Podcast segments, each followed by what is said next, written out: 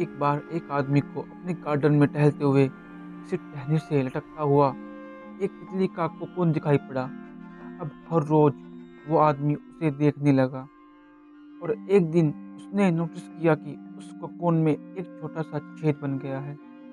उस दिन वो वहीं बैठ गया और घंटों उसे देखता रहा। उसने देखा कि तितली उस खोल से बाहर निकलने की बहुत कोशिश कर रही है, पर बहुत देर तक प्रयास करने के बाद भी वह उस छेद से नहीं निकल पाई और फिर वो बिल्कुल शांत हो गई। मानो उसने हार मान ली हो। इसलिए उस आदमी ने निश्चय किया वो उस तितली की मदद करेगा। उसने एक कैंची उठाई और फ़ोन की ओपनिंग को इतना बड़ा कर दिया कि वो तितली आसानी से बाहर निकल सके।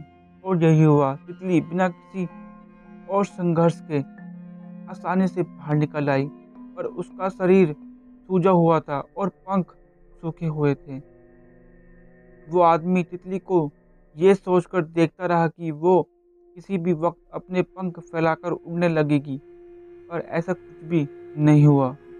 बेचारी तितली कभी उड़ ही नहीं पाई और उसे अपनी बाकी की ज़िंदगी इधर उधर घिसटते हुए बितानी पड़ी।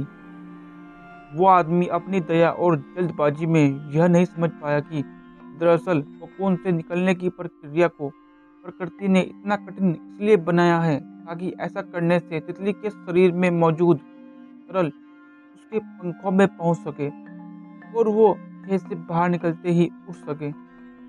वास्तव में कभी कभी हमारे जीवन में संघर्ष ही वो चीज़ होती है जिसकी हमें सचमुच आवश्यकता होती है।